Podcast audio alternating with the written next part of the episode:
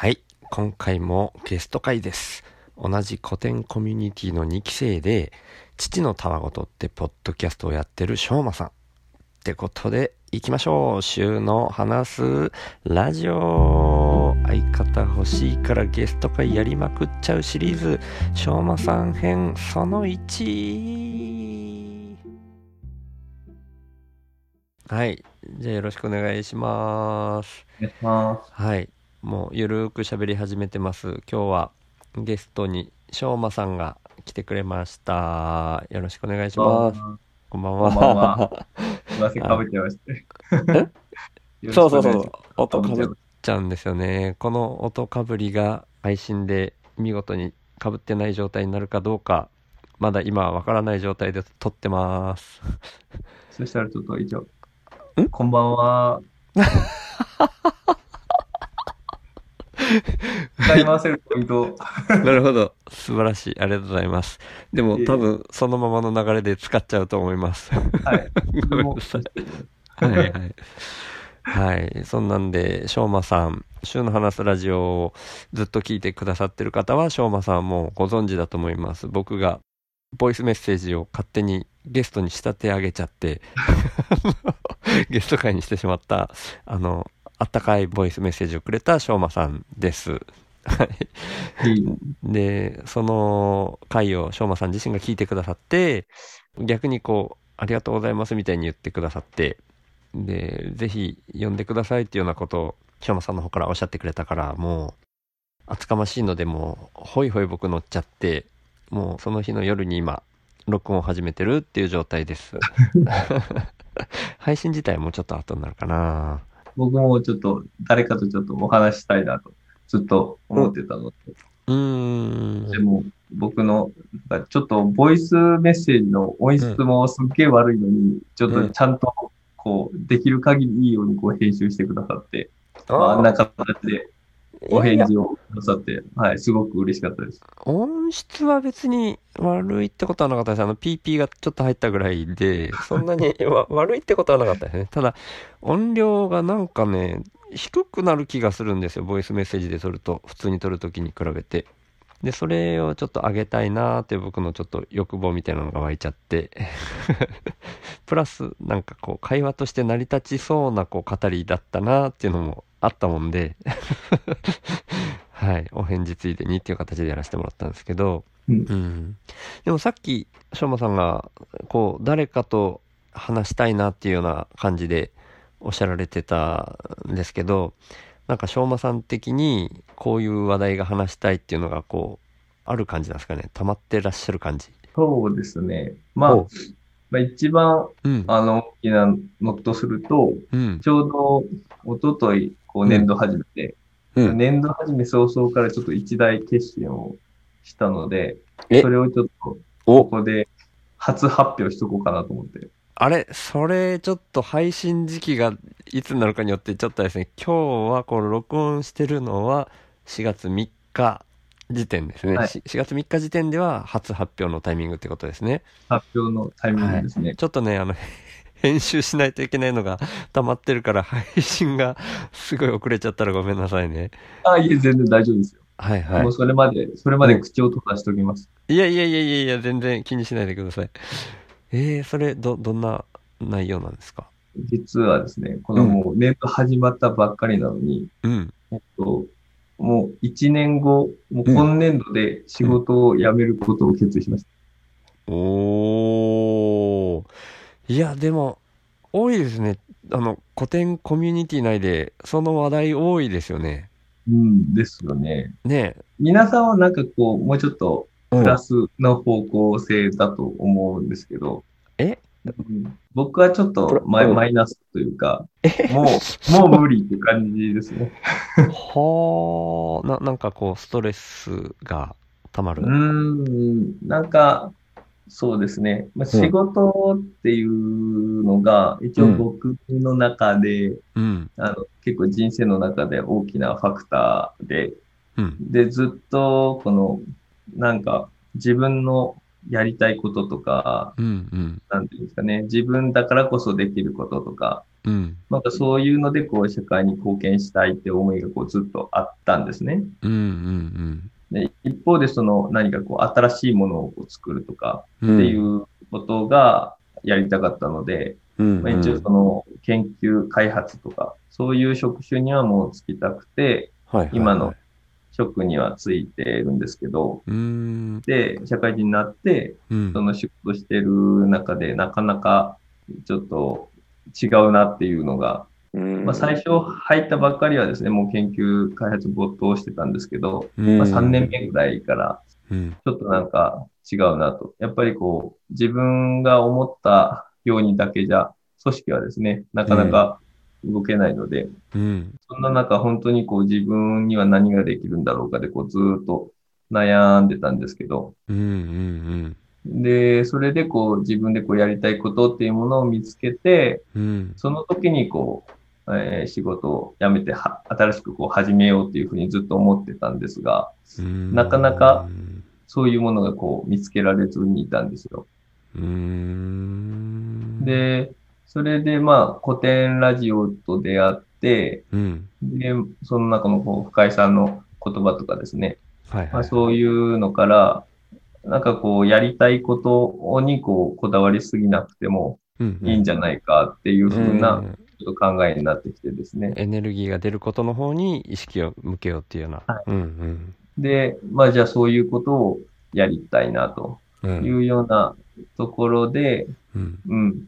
でも実質今、まあいろんな意味で、まああんまりちょっと細かいことは、ちょっと会社の内情とかは、あうんの、言っていただいて思うんで、あれですけど、うんうん。いろんなところでちょっとやっぱり不安だったり、不満だったりがうんあったので、まあ、そこをですね、もう一回リセットして何か別にやりたいなと。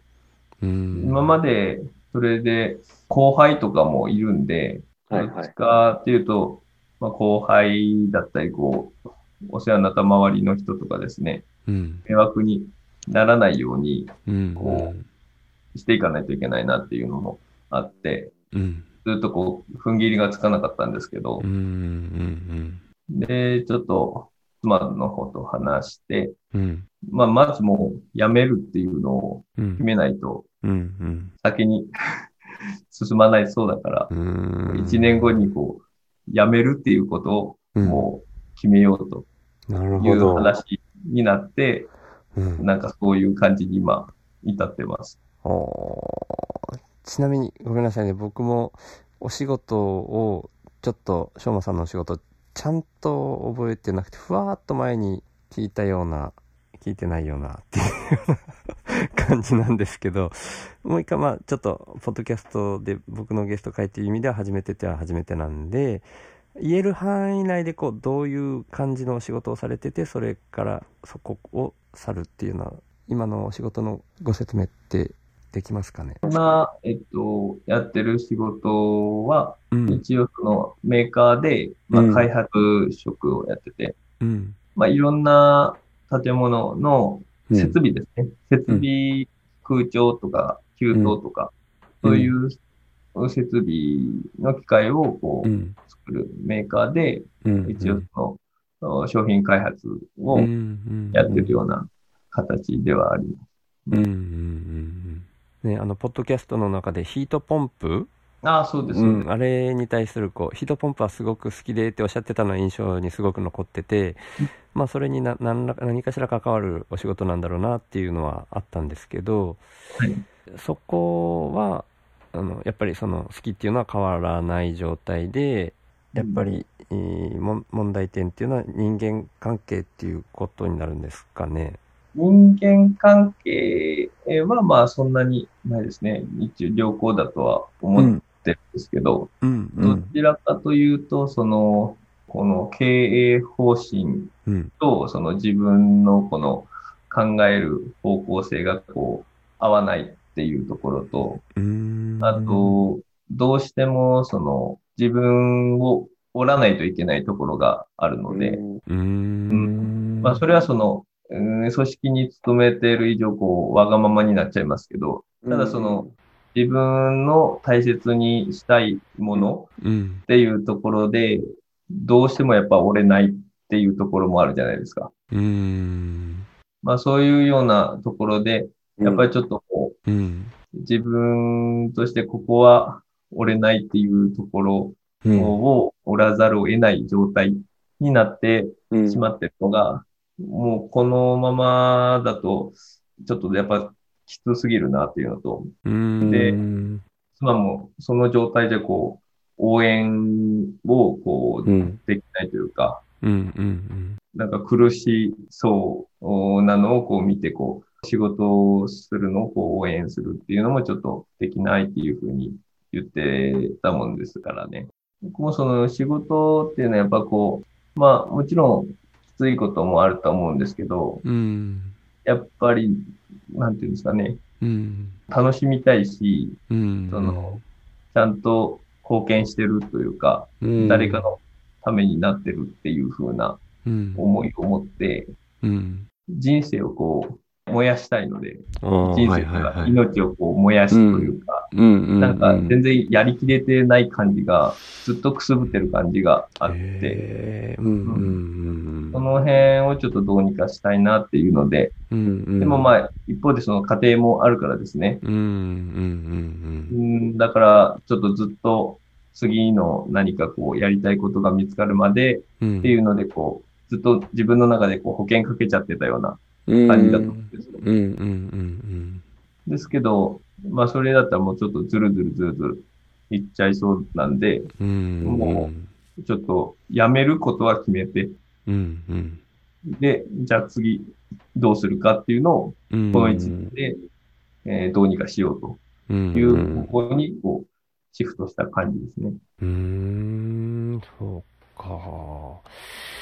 ちなみにその、なんですかね、僕も自分がブラック企業というか プログラマーをやってた時に そこを辞める時のことを今思い出そうとしながら聞いてたんですけど、もうだいぶ前のことだったりするのと今の生活がかなりこう僕ゆゆるい世界で生きてるもんでなかなか思い出せないなと思いながら 今聞いてたんですけど僕の場合はその同じような今しょうまさんがおっしゃったのと同じような感覚も間違いなく持ってたような気はするんですけどそれがもう今の生活に流れてくる中でお金っていうところにこう集約されてきちゃったんですね。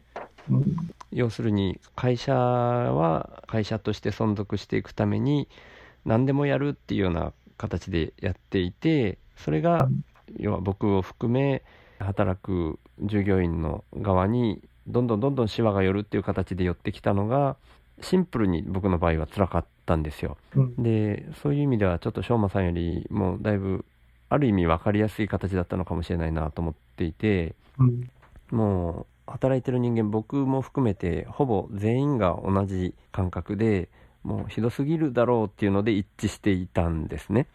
あまりにも自分たちにシワが寄りすぎてるだろうっていうような感じだったもので、ある意味分かりやすかったんですけど、しょうまさんのお話聞いてると、どちらかというと、その会社の方針っていう、まあ、会社と言いつつ、こう、経営者側の考え方というか、進め方というか、そういう思想とも言えるのかな、そういう考え方と、しょうまさんの考え方が違うっていう、その違いのところで、しょうまさんの苦しみみたいなのが出てきてるのかなっていう、ちょっと具体的なこと知らずにあれなんですけど。うん、そうですね。うんうん、の方針だったり、例えばその、今、うん、個人的にうちの会社がすごい危機的状況だというふうに認識してるんですけど、まあ、そういうふうな認識があんまりこう感じられないというところと、うん、うん、そう、この、で、具体的なこう今後じゃどうするかっていう具体的なビジョンから、うんうん、実際のこの、どういうふうに進めていくっていう、うんタスクまでこう、しっかり降りてこないというか。うん、僕もちょっと性格上結構こう、先のことを、こう、いろいろ考えちゃうので、うんうんうん、それからしたら、今のまんまじゃちょっと、それこそその、今家族抱えてますけど、うん、いざっていう時に本当に多分存続できないんじゃないかなっていう不安もあってですね。うん、うん、うん、うん。そういう不安もあるし、うん、なんかちょっとかなり仕事をしてて、こう、会社の一員として一緒にこう、ちょっと仕事うん、できてる感じもしないとうん。いうようなところが、結構こう、もうすごい今壁があるような印象も受けるからですね。ちょっと今自分がいる部署が。うーん。そういうようなところを総合的にうん、うん。含めて、うん。なんか、そういうふうにちょっと感じちゃってるんだと思うんですけどう、ーん。ごめんなさい。今、お子さんが何歳と何歳でいらっしゃるんでしたっけ？今上が3歳で下が1歳。うーん。近い。僕が辞めざるを得ない状況になった時期とすごく近いですね。あそう。うん。僕も4歳、1歳とかだったかな。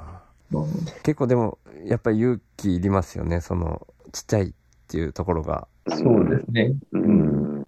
そこがあるので、うん。まず、こう、次が決まってからというか、どうするか決めてからうん。辞めるにしてもっていう感じだったんですけど、もうちょっと先に辞めることを決めないとうん。頭ではちょっと分かってはいたんですけどね。うん。なかなか、そこは、妻の方が結構そういうふうなところでこう言ってくれたので、うーん。で、やっぱりこう辞めることを決めたら、ちょっとある程度こう、肩の荷が下りたというか、おそんな感じだそれだけでも、まあまだ全然不安はいっぱいありますけど、うん今後全く決まってないんで、うんうんうんうん。そっか。でも僕の率直なこう感想というか感覚としては逆に1年って結構長いなとも思っちゃったんですけど その辞めるっていうふうに決断した後ってどうしてもその今やってる仕事に対する気力というかやる気っていうかそれが僕なんかはもうガクンと落ちるタイプなんですね。うん、だからその状態でいるのも居心地もこう悪くうん、なったし僕の場合はですけどね。だからその状態で1年っていうのがなかなかあれだなと思って。うんまあまあうん。ごめんなさいね。お自分に置き換えて考えた時につつらつらそうだなというか。うんうん。率直な意見をいただければ。うん。僕もその、うん、そこの1年っていうのが、うん。あの、やっぱり、その、なんていうんですかね、うん。結構その今の会社自身がこう、俗人的な状態になってて、うんうんうん。今それこそすぐ辞めた時に僕がですね、うんまあこれ、なんか手前味噌になっちゃうかもしれないですけど、うん。その、結構な大変なことになるんですよ、多分。なるほどなるほど。はいはいはい。まあそれは結構いろんな人がそういう状態になってて、すごくそういう意味ではうん。リスクマネジメントもこうできてないんですけど、うんうん。うん。だからそれはその、この個人的にそこをこう気にすることはないっていうのは、うん。まあ客観的にというか、うん。まあ一般論で言ったらなんかおかしいかもしれないですけど、うんうんそういう意味ではそこを僕がこうなんか責任を感じる必要はないのかもしれないんですけど、うん少なくともこう今進んでるこうプロジェクトがあって、うんそれが、まあ、2、3案件あるのが、ちょうどこの1年後に一区切りつくとうんいうようなところもあるんですよね。うん。それと、あと、さっき言ったように、その後輩たちもいて、うんで、こう、いなくなるまでに、うん。まあ、その後輩たちがある程度、うん。まあ、今やってることを、うん。ね僕がやってる範囲を、こう、こううまくまま続けられるように、うんフォロー体制をこう構築するというような、うんまあ、そういう意味では、あの、うんそこをちゃんとけじめつけるっていう意味で、うんそういう意味でのそのモチベーションは保ってると思うんですけどうんうね。ん。なるほどなるほど。さっき、シュウさんがおっしゃってたように、うん。もう辞めるのにっていうふうなことがこうあったときに、うん。やっぱりこうですね、こう頑張ってもうん。何の意味があるのかとか、うんうん。会社にも失礼かもしれないし、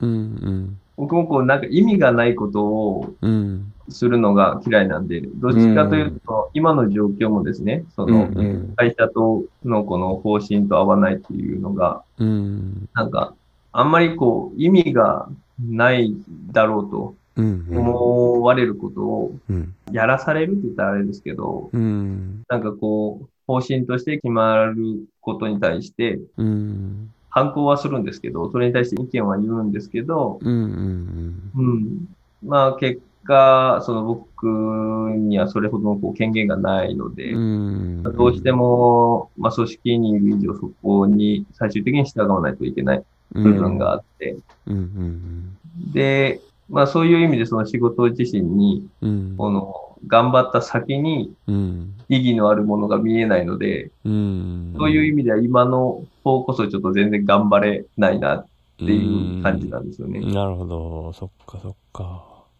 逆にもう1年後までに何とかして伝えたいっていう方がモチベーションが上がるぐらいの勢いなんですかね。状況ですね。もうそこでちゃんとその、後輩たちがこう困らないような、うん、あの、システムをこう作っとくとか、まあ、あとはその、今すぐ辞めるっていうのは現実的にですね、うん、家庭が回らないので。まあまあまあ、そうですよね。うん、うん。まあまあそう、そういう意味でその 1, 1年じゃなくてもですね、そこでこう、すぐこう転職活動を始めて、うん、まあ早めにっていうのが多分、っていうことを、こう、あの、周さんもおっしゃられてるんだと思うんですけど。うん、まあまあ、ちょっと状況がだいぶ違ったもんで、今、あ、そういう意味では、そういう、なんていうんですかね、辛さの種類が全然違ったんだなっていうのが、僕の場合は、その職場にいても、もうすぐ潰れるよ、もうすぐ潰れるよって、次準備しといてなって言われるような会社の状況をやったんですよ。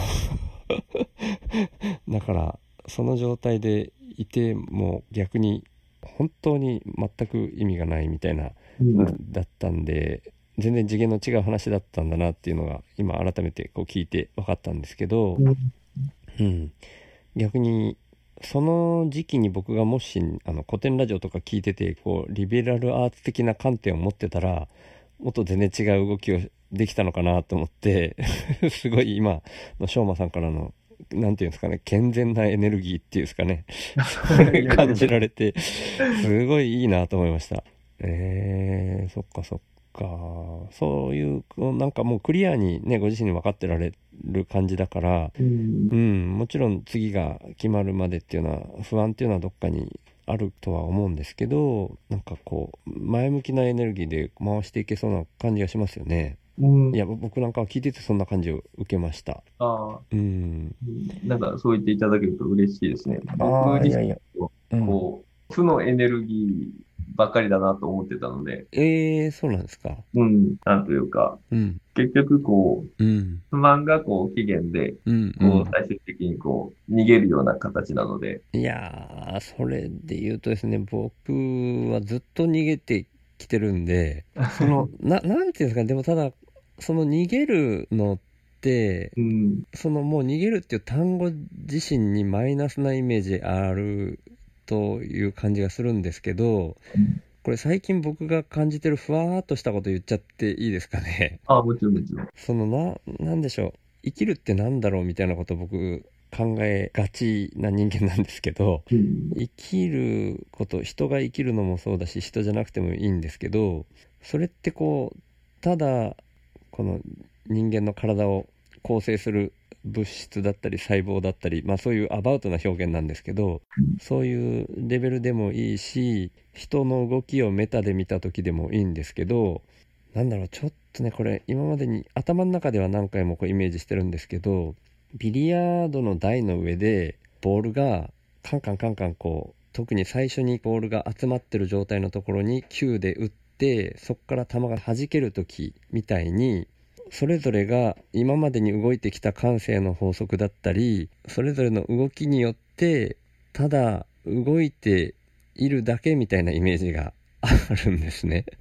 これ伝わりづらいですよねあ、いや、すごく伝わりますよ。僕もなんかそういうイメージを持ってて、あ持って持っててというか、やっぱり人間感情があるからですね。うん、うん、で、人格もあるんで、うんうん、僕自身、こう、せっかくこう、生まれてきたんだから、うんうん。まあ、さっきも言いましたけど、うん。うん、自分にしかできないこととうんか、うんうん。自分だからできること、うんうん。なんかそういう結構アイデンティティを求めるというか、うん。この世界に生まれてきて、うん。そういう特別な、自分としてこう特別なことを成し遂げたいみたいな思いがやっぱどっかにあって、うんずっとあったんですうんずっとあったんですけど、それこそその、この古典ラジオとかに出会って、うん。視野が広がって、うんうん。そんなんもうどうでもいいかなってや やっぱ思えてきて、うんうんジュさんの話にこう似てるというか、うん。その話をこう僕なりに言うとというか、うんうん。すみません、ちょっと喋りがあんまりあ全然全然まあ極論その、うん。なんていうか、意味なんてないじゃないですか。うん。もそうなんですよね。ただ単にこう人が生きてて、うん。そこに意味付けしてるのはうん。僕たちなだけで、そうそう人間以外の動物はもうただ食べて生きて、うん。うん。何もそこにこう意義とか意味をこう持ち出さずに、うん。ただただ生きてると。うん。いうようなところに勝手に人間がこう意味付けをするからこそうん。迷うし、うん悩む。むそうですけど、うん。なんで、そういうところですよね。さっき多分、周さんがおっしゃったとか、そういうふうに感じたんですけど、うんうん。そのうん。ってそのいうこと側面今もこの世界のシステム的に、うん。ただこう、それぞれの要素が、うん。うん、それぞれの、なんていうんですかね。うん。まあ、ランダムに、こう、自然に、うん。こう、ただそこにあるみたいな、うん。そんなイメージを僕も持つんですけど、うん。うん。そういうふうな、こう、考えになったときに、うん。もうなんか、自分のそういう欲求とかがちょっとちっぽけだなと思って。うん。うん。うん。そうした時にもう、やっぱり、一日一日をうん。楽しまないと意味がないなっていうふうにもうん思ってて、うん。正直もう本当に日の一日本読んで生活できるんだったら僕もそれでいいんですよね。アウトプット、アウトプットをしないといけないみたいな考えも前あったんですけど、うん。もう僕はインプットしてるだけで結構もうなんかそれ自身が楽しいので、おーああそうなんですねうん、ああの、一応いろんなこの才能診断とかもあるじゃないですか。うんなんか仁さんの中でこう合ってるように、あの、あの中でも話出てきたストレングスファインダーとかうんうんうん。いうやつでも、僕の資質の1位は学習欲なんですよ。おおーなんで、基本的に新しいこと知ったりとか本読んでるだけでうん。もう幸せなので、うんうん。本当はなんかこう、それこそ社会に生きてるからとかっていうふうに、こう、うん。意識しちゃうとアウトプットをやらなきゃ思うんですけど、うんもうん。ただ単純に自分の欲望というか楽しみを追求するとなると、うん。インプットをただひたすらうん。続けてるだけの生活、うんうんそういうようなのでも全然いいよなっていうふうに 最近は思う。うん。うんうんうんですねさっき自分が言おうとしたそのビリヤードの球で表現しようとしたこともほぼほぼしょうまさん。が言われてた人間以外の動物はっていう話でもほとん。ど当てはまっててもうもうちょっとこう自分が表現したいなっていうのを続けさせてもらうとビリヤードの球で言うとそれぞれがぶつかってそれ以上のそれ以上のじゃないな。人が来る時にはぶつかるか避けるかするしかないじゃないですか。ビリヤードの球だったらもうまっすぐぶつかるだけですけどはい。人同士とかだとどっちかが避けるしかないじゃないですか、はい。ももし人と人だとしたらですね、はい。でそれが人と会社だったりもするかもしれないしこう逃げるっていうとそれがすごく悪く捉えられがちなんですけど逃げるっていうのはそもそも必要っていう感覚もあったんですね。あの必要必要っていうか、えー、と適正なスペースに自分でポジションを変えないとうん同じ場所に人なり、まあ、企業でもいいんですけどが集中しすぎるっていうのがその時点で本当はすごい不自然っていう感じがあったんですよ。だからななんていうんですかねチャレンジするっていう視点でだけでこう語られるというかそれが逆に変な感じがして僕なんかは本当にずっと生き続けたいなっていうふうに思うのであれば積極的に逃げた方がいいってもう今は思ってるぐらいな感じのところがあるんですね。うん、自分がこう今の時点で今まで生きてきた昨日までの常識を捨ててフラットに考えた時に今いる位置はこっちなんじゃないかっていうふうに考えたら、うん、逃げることの方が多いんですよ。うん、それは違和感に対してこう逃げになるので違和感感じるってことは今いる位置がなんかおかしいっていう可能性があるなって僕なんかは思っていて。その方が生存するっていう確率は上がるんじゃないかなと思ってて、動物なんかでもこう危険を察知したら基本逃げるじゃないですか。どんなにこう強い生き物であっても、どういう状況でも100%攻撃するとは限らないというか、シチュエーションによって絶対逃げると思うんですね。うん、僕なんかあの、カモ漁やってて、イノシシが山によく出るんですよ。はい、で、ちょっとみんなでこう、怖がりながらカモ漁をやったりしてるところもあるんですけど、うん、イノシシの方も怖いんですよね、人間が。うん、うん。で、だから基本は逃げるんですけど、イノシシが向かってくるのがどういう時かっていうと、自分が怪我をしていたり、攻撃されて逃げ道がないっていうふうに思った時に向かってくるんですね。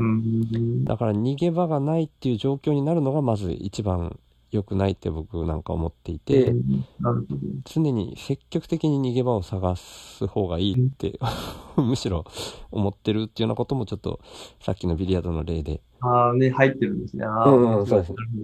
うん。はい。あいや、ちょっと安易にちょっと僕が変にいやいやいやいや言葉を使っちゃったのが、全然全然あれですね。なんかこう、変に、その別にこう、逃げる自身をこう、うん定的に言うつもりはないんですけど、うんうんうん、でも僕自身そのさっきの言葉でですね、そういうふうに言ったっていうのは多分、深層心理の中に多分そういう逃げるのがダメみたいなのをこう自分が持っちゃってたんだと思うんですけど、多分、そうおっしゃるようにこう、善悪じゃないですもんね。そもそもその、なんか、逃げるのが良くないみたいな、この風潮にあって、うんうんうんうん。それ自身がこう、おかしいというか、うん。本当に言ってておっしゃる通りだなって思います。ああ、いやいやいや、ごめんなさい、なんか。うん。いやいや。自分もそ昔気にしてたんですよ。すごい逃げる。俺は逃げてるばっかりだなって。本当に結構最近まで思っていて、うん、最近になってこう特に古典コミュニティに入ってからいろんな価値観に触れたりみんなと喋る中で思想というか考えがアップグレードっていうとあれですけど アップレアップデートかな？されてきて、うん、すごく最近それが自分の中でしっくりくるようになったっていうので、うん、今ちょっと言いたくなっちゃって言っちゃったってところあるんですけど。わ、うん、かります、わかります。うん、こうやってラジオの中ですね、いろんな、人間の中でいろんな人の視点に触れると本当に。うんうん、そういう意味ではさ、あれですね、なんか逃げ恥みたいなのあったじゃないですか。逃げるは恥だが役に立つっていうの、ご存知です？ドラマとか。単語だけ知ってて、ちゃんとドラマとかは見てないんですよ。まあ、そういう単語ありますけど、うん、あのそれはこう逃げることはそんなにこう悪いもんじゃないよっていう意味合いの単語ですけど、うん、そもそも逃げるは恥って言ってるのがおかしいですよね。ああ、そうですよね。ですね、その逃げること自身が。うん。うん。なんでなんですかね、こう逃げるっていうのがこう、負のイメージになってるのは、やっぱりこう、うん、いろんなこう歴史の背景があるんですかね。なんか我慢、我慢してこう頑張んないといけないみたいな。うんうんうん、そういうのがちょっと刷り込まれてるのかもしれないですけど、うんうん、今こうおっしゃられて思ったのが、やっぱ自然界ってこのエントロピーがこう増大する方向に動くというか。んごめんなさいね。知識があんまなくて、エントロピー。この例えばその熱熱で言うと僕いやー翔馬さんとも話が止まらない。エントロピーが増大する方向に動くってなんだ？っていうようなところで次回へ続く。